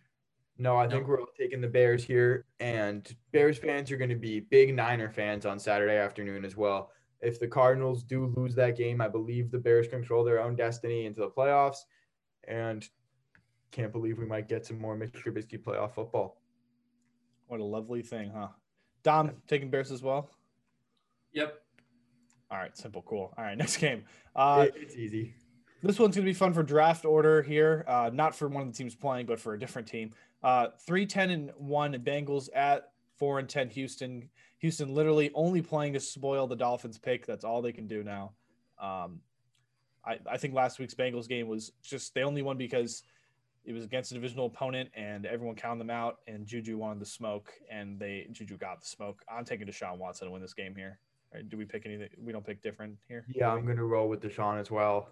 He's going to be by far the best player on the field, and I think he's just going to smoke the Bengals. Pretty simple. Yeah, I think Jessie Bates is also up there for one of the best players on the field. Pro Bowl snub. Holy moly. Uh, Jessie Bates does it? murdered by Dawson Knox, Week Three, 2019. Yes, he was. Uh, I, I I like the Texans here as well. I I think the Texans giving nine and a half is ridiculous. I'm gonna That's take points there as well. I'm gonna take points there as well. Um, but Texans. All right. Then we get next. We arrive to the Nine game. points in that game is remarkable. Wow. All right. Next, we arrive to that game we already talked about a bit, though. Five and nine Giants faltering with injuries. Nine and five Ravens looking to get a postseason spot. This one's pretty simple for me. Again, I, I don't think the Ravens at home lose. Um, I don't know. I, I neither of you've dropped your hot takes yet. So, are either one of you using hot take here, or are you just we all picking Ravens? Yeah, I'm not using it here, but the Ravens are going to win this game. They're the better team. They got something to play for here. I mean, the Giants do too, but this just isn't the year for the Giants. They need to build around Daniel Jones. They need Saquon back. They do have some nice pieces. I think Joe Judge was a good hire, and I think the Giants could be pretty good next year and maybe win the division. But this isn't the year. All right. I pretty, Dom, pretty much agree. Ravens. I'm gonna take take the Ravens as well. All right, interesting playoff. We'll definitely have a lot after this week. We'll have a lot of fun to talk about with the playoff scenario, especially in the AFC, because there's a lot of teams with a lot of wins that can squeeze into a spot, and some that are going to just miss. Uh, but we'll see. Uh, next, we have uh, another just I, the Browns off their win against the Giants, playing the other New Jersey team uh, off their off their win. Uh, we're all taking the Browns here, right? The Browns are going to steamroll the Jets. They're Yeah, I'm taking the Browns here. I'd say Jets gonna stay winless, but they somehow aren't winless because they beat the Rams somehow. Uh, Dom, I'm not sure if you heard about that one, but the Jets did beat the Los Angeles Rams. I'm not sure exactly how that happened, but hey, you know it's the NFL. It's why they play the game. We're going with the Browns here. The I just got I just got breaking news. Dom, did you know the Jets beat the Rams last week? I just got it on my phone. Very funny. Hey, E T S Jets Jets Jets. No, it, it- it's so insulting because I am the Jets advocate. I've said, you know what? Yeah, the Jets are terrible. I've been saying it all Jets, year, but I've also been saying oh, all year the Rams stink. Can't lose. Hey, I, I'm in the camp. The Jets have the pieces to turn around too. Dom, I Dom- I'm, I I'm agree. with you and. It, but- it was in, it was insulting for them to, to beat the Rams and piss me off. all right. Um, but so we all we all take the we all take the Browns there. yeah. Yeah. Okay. All right. Next game here. This one's interesting because this is playoff implications for the NFC least. Um, four and ten Panthers at the six and eight football team. This is uh, Ron Rivera playing his old team. Um, the the football team wins here. They clinch the NFC East. They clinch a playoff berth. They lose. They then it becomes a little more murky. The Eagles have an open door to win uh, week Washington seventeen. does not clinch with the win. They need a Giants loss as well. Oh, okay. Okay. Well, they they they, they well, yeah, but uh, with with how our predictions are going, they'll be playing for the the spot. It's most likely to be playing for the spot. I'm just gonna go here, get out the gate. Um, I think the football team wins this game, and with the Giants' loss, clinches the NFC East. I'm gonna say that right now. So that's my pick. Dom's rattling his bell. I think he's gonna drop a hot take here, so I'm gonna let him go. Yes, we are dropping a hot take in the nation's capital. Let me move this out of the way so I look less like an idiot on Twitter. I'm going to take Washington by double digits in this game over the Carolina Panthers. The Panthers have uh, they've kind of skated by against some teams. Uh, they've played a ton of close games. I think that changes this week. Washington has a ton to play for. Alex Smith might come back and play, and uh, so might Antonio Gibson. I'm going to take the football team by double digits in this game. Love this defense. Chase Young, Brandon or not, Jonathan Allen, Daron Payne, Tim Settle, Montez Sweat. That's the best defensive line in football in my eyes. They're absolutely nuts. And I think they're going to give Teddy Bridgewater a ton of problems. Give me the football team.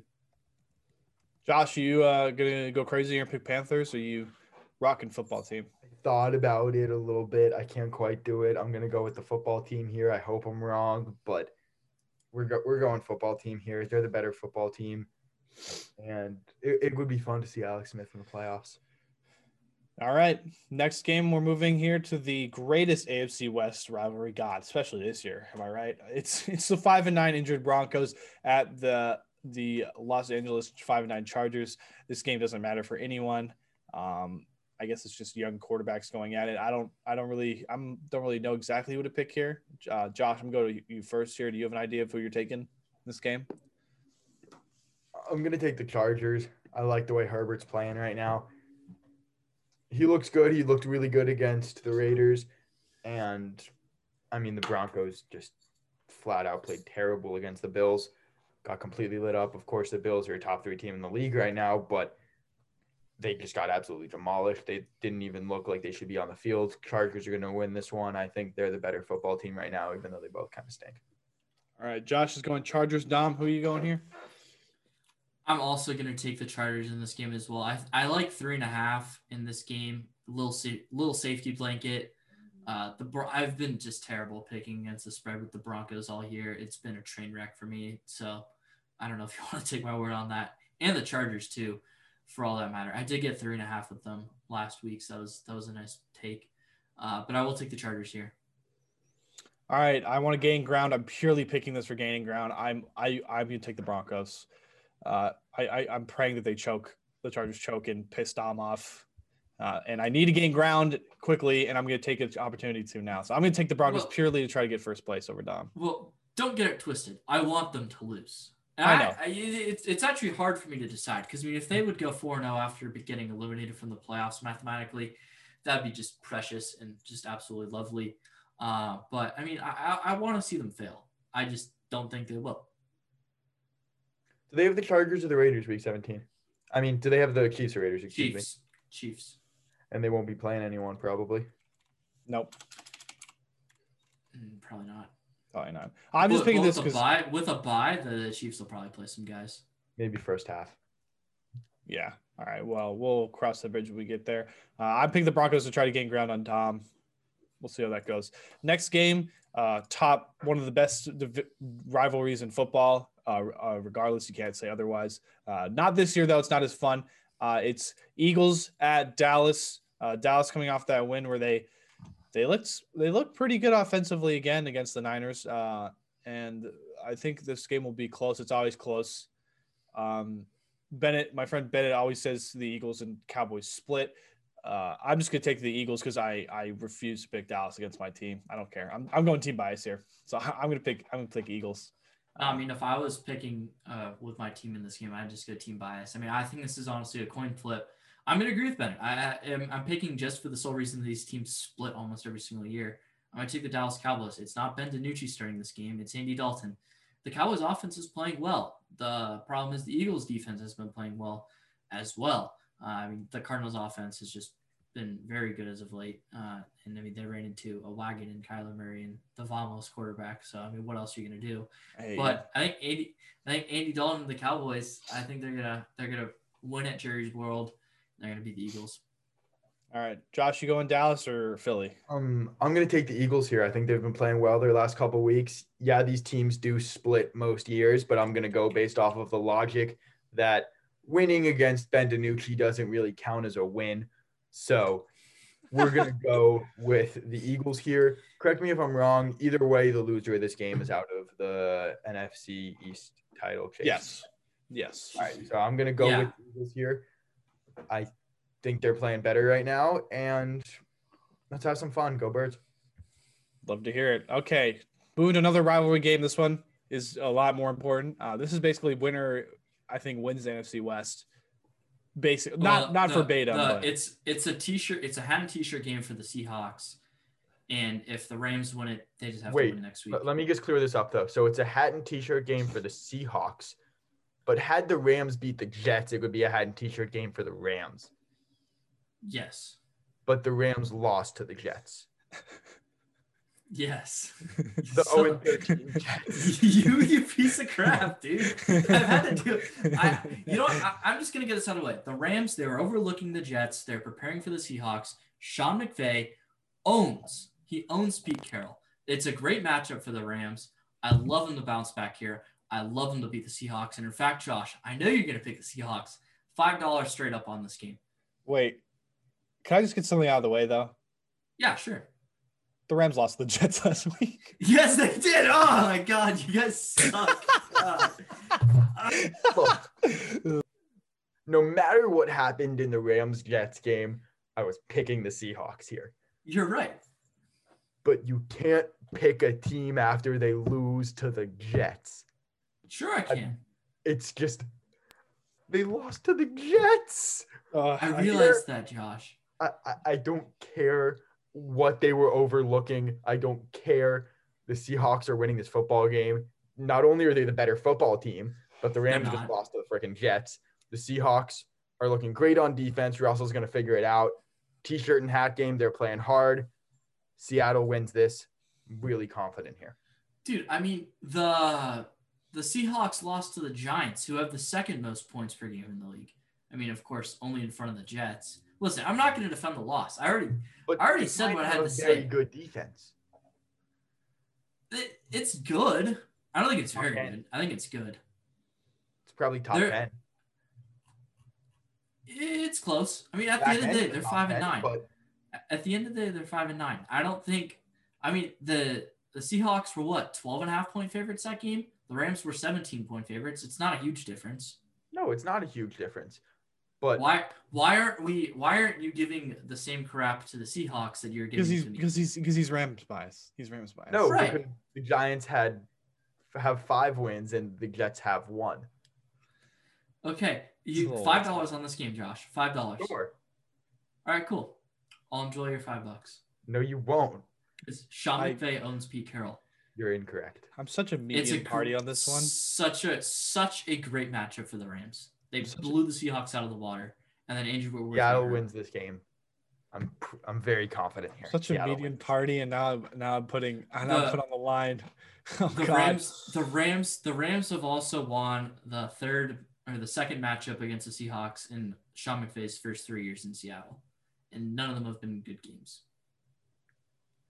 I'm so torn. I'm so torn. This is this is hard. This is the hardest pick I Listen, think I've ever made all I, have year. picked, I've picked against the Rams four times this year. I don't think I've ever been more confident in a game. I love the Rams this game. You don't think you've ever been more confident in a Rams game I mean, this year, yeah. this year? You weren't more confident when they were playing the Jets. Oh well, I mean, yeah, I mean, that that's different. They were 17 wait, point favorites. You were, you were really confident in that game, Dom. Yes, and they lost, Josh. Who What won that- happened? Josh, The who won that game? The, Ram- Josh, who- the Rams lost to the Jets. The Rams lost to the Jets. Okay, very well aware of what happened in that game. Don't need a reminder. It was traumatic. Okay, that is the second time. 13. I I know, Josh. Okay, listen. It, it's not like I haven't experienced this before. My team has lost to a winless team on the week of Christmas before. I know Hey, what this is like. Did you know that the Did you know the Rams lost to the Jets? You guys suck, Wait, man. Okay, cool. I was just making sure. Yeah, You guys I- I suck. Sorry, did you have something to say? you guys suck. I'm gonna You pick the what? Rams in this game. I'm picking the Rams. Let's go. Uh, uh, in- interruption, interruption. Important tweet from Steve Cohen. Happy holidays to all. Bring on Mets baseball in 2021. I hate you. I, I, I'm picking the Rams. That was so, I hate you. That's worse than me talking about Vamos. No, Yes, because that has implications. He ties it into what we're talking about. You just interrupted to, to, to tell us a happy holidays tweet from your owner. That's worse. it's Steve Cohen. Oh my god, it's okay. I'm taking the Rams uh, because I I do believe in bounce back games, and Seattle. We're, we're we're forgetting Seattle didn't look that great last week either, even though it was a good football team defense. I think well, think. I mean that that game played out exactly how I think everyone else expected it to. Low scoring game. Seahawks win. Football team cover six and a half. I mean that was that was a pretty easy one. And it, it played out. I don't think the Seahawks played a bad game in that one. The football team defense is unbelievable, and the Seahawks offensive line sucks. Uh, so I mean, Their they're offensive gonna line get is struggling, but I think their defense is really playing good football right now, and Russell's going to figure it out. I've been saying it the last couple weeks. Their defense is what we needed to see improve, and it's improved. Russell's going to figure it out. He's a top two quarterback for a reason. He will figure it out, and this team, I think, will still make the Super Bowl. I think. Okay. well. I think. No, I I, honestly, that's not a terrible pick because I mean the, the NFC is so wide open. Wide it's open. Incredible. It's wide open. It's it's crazy. I think like both the, teams. like Josh, like Josh. I know you. I know you hate the Rams, but the Rams could make the Super Bowl if they put it all together. Unless they lose to the Jets again. We, don't play the Jets again. We don't, Josh. Did you know that they lost to them last week? Yes. I, I I, I can't say a team can make the Super Bowl if they lost to the Jets. Well, but they lost to the Giants. The Jets Okay, and we're, Giants. we're going in circles. We're going in circles. We need to We're get not off this doing game. this. You can't Okay. compare those losses. It's completely different. I think both It's these teams end 11 and 5, and that means the Rams win this week. That's my pick. There we go. All right. I Sunday agree. night football game. Very good game. Titans. Titans would uh can no they can't. But the Titans need this win to win the AFC South here. Uh, if they don't, they'll have to win next week to get a wild card spot. They have to go to Lambeau and play the Packers, uh, who are also playing for the number one seed with the Saints now. Um, and this is going to be a great game. This is one of the best Sunday night football games, particularly because the Titans play well into the Packers and the Packers play well into the Titans. This is going to be a shootout. This is going to be high scoring. Uh, I'm going to take the Packers. Uh, Aaron Rodgers is a bad man. I'm going to take the Packers, but it's going to be high scoring. Uh, take the over. Yeah, this is going to be a very high scoring battle here. The over is 56. I still love the over. I think we're going to see probably maybe even 70 points in this game. I think it's going to be really, really high scoring. I think the Packers win it. They're the better football team. They're playing at home. Teams don't like to play in Green Bay in December. If Seattle somehow loses to the Rams, which they won't, the Packers will be playing this game with a chance to clinch the number one spot in the NFC. But Seattle's going to win that game, so it won't matter. But the Packers are still going to win this game and hang on to the number one spot for the time being. All right, Dom, yeah, I, take Packers. I like the Packers as well. I like the three and a half safety blanket uh, with the Titans in this game. I mean, it's going to be so high scoring that I think that these two teams it could be decided on a game winning field goal. Uh, and Mason Crosby hasn't missed all year, so I mean, I, I would take that. It's unbelievable. I mean, it, the the fantasy matchup, Vamos versus uh Juice Juice Box. We don't even have down. kickers, man. How, why are you spinning this with kickers? No, because it's going to come down to Davante Adams. Scores here in this game, but I'm going to toss the final score for this game. I'm going to go 38-31 pack. All right. Uh, I mean, it, I think this matchup could come down to Davante Adams versus Derrick Henry, who's more productive, because they're both going to just torch whoever they're going up against. Derrick Henry's going to be more productive, but I think the Packers are still going to win. It's going to be such a great game. I mean, these two teams they they match up very poorly against each other defensively. Um, so I, what, yeah. I think this is going to be super exciting. Go Pack, go! All right, we're all taking the Cheeseheads. That's the great Sunday night game. Make sure you watch that game. Uh, next game is going to be kind of like I'm going to call this the victory parade game, and I I know Josh is going to love it. Uh, it's it's Buffalo at Patriots. Buffalo playing, you know, for a spot of the one one seed, and there's no way they're going to rest starters here or whatever. Uh, they're playing the Patriots, who have uh, officially were eliminated from postseason last week. Buffalo is the AFC East. Josh is going to go last with his victory lap on the pod. Uh, Dom, is there much? Uh, do you want to say anything? You're taking the Bills, right? Yeah, I'm going to take the Bills. I mean, the Patriots still they have, they play with a ton of pride, and I think this is going to be a touchdown game. I think the Bills win, uh, but I mean, counting out Bill Belichick in a divisional game, it's going to be close.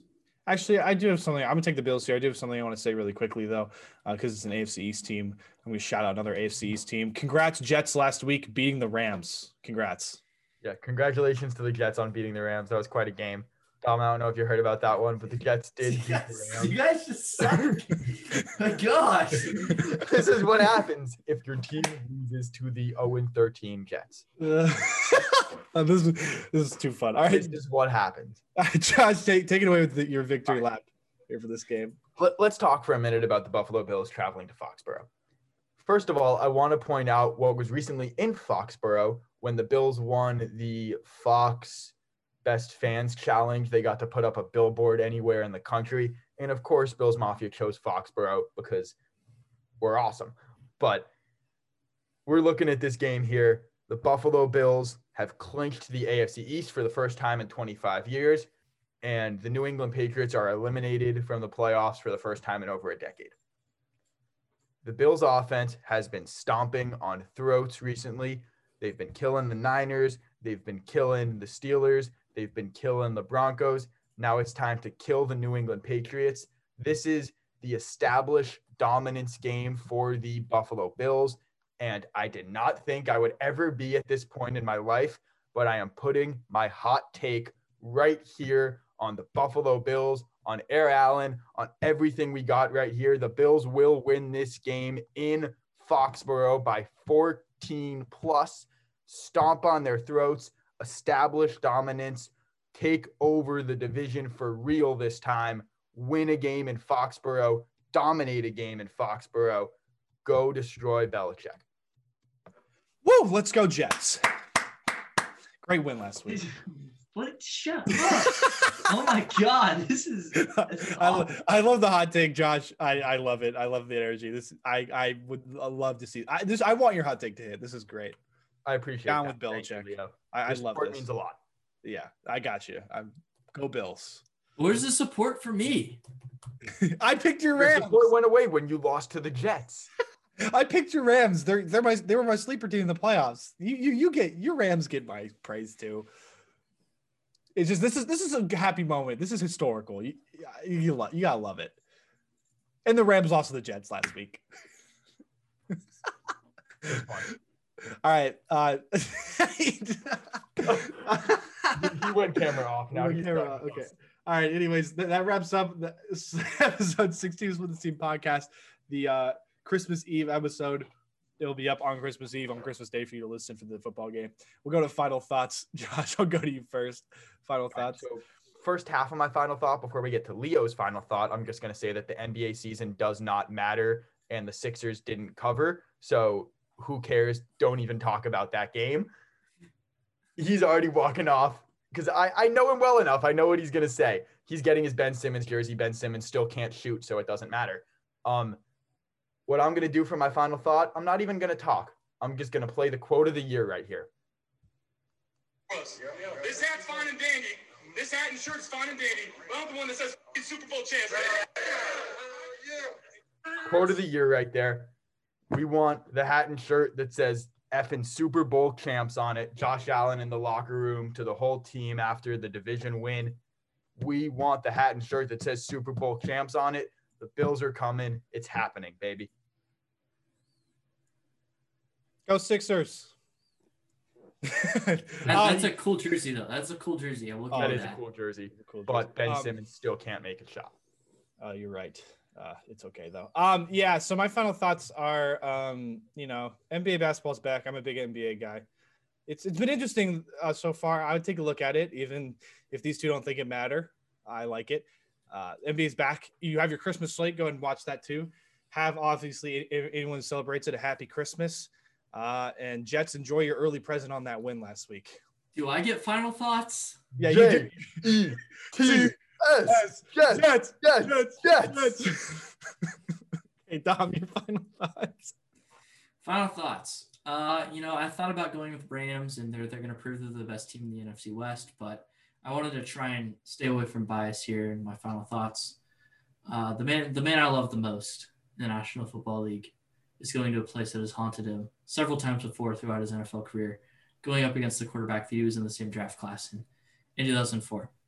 Mr. Philip Rivers is going into Pittsburgh this week, and he and his defense and his offensive line and Jonathan Taylor are going to walk into Pittsburgh and they're going to stomp on the Steelers. It is going to be glorious. And I'll make fun of my Steelers fan friend who hates Philip Rivers. It's going to be lovely.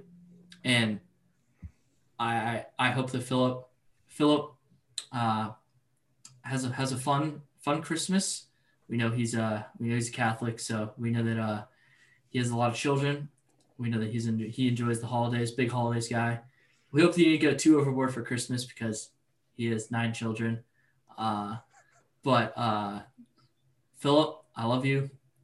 I I'm not to watch a minute of this game because I will be umpiring because I don't want to watch my fantasy team. I want to I want to just be able to work and because I, I appreciate football in the pure football form and I hate rooting for my fantasy team, I also like winning money. So uh, go Philip. Go Vamos. Uh, team's gonna walk out with the ship this week. Let's go. Hey Josh, do you think I have a theory, right? Do you think that Philip Rivers is trying to have as many kids as the Jets had losses coming into that Rams game?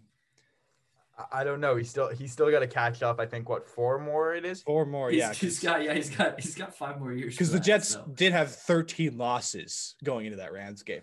They did. They- And they actually still only have 13 losses. Oh is- yeah, He because has, he has he has as many losses as the team that's gonna beat the Eagles this week. So I don't want to hear your. you mean he has as many kids. You're rattled. You meant to say kids. You're already rattled. I am it's I early. am rattled. I, I would not make it clear that I've been rattled on this. Rattled. This is what happens when you lose to the Jets. yes, Okay. hundred percent. You, you don't understand. You you don't understand. All right, that I don't understand because my team played the Jets twice and beat them both times. You beat him 18 to 10. So like, shut up. We beat them. He's got two. You got none. All right. that and does the Rams as well. Yep. Uh, that does it for the uh, the Split the Scene podcast, episode 16. Uh, we'll be back next week to talk about the postseason picture. Uh, for all, thank you all for listening, and we'll see you guys next week.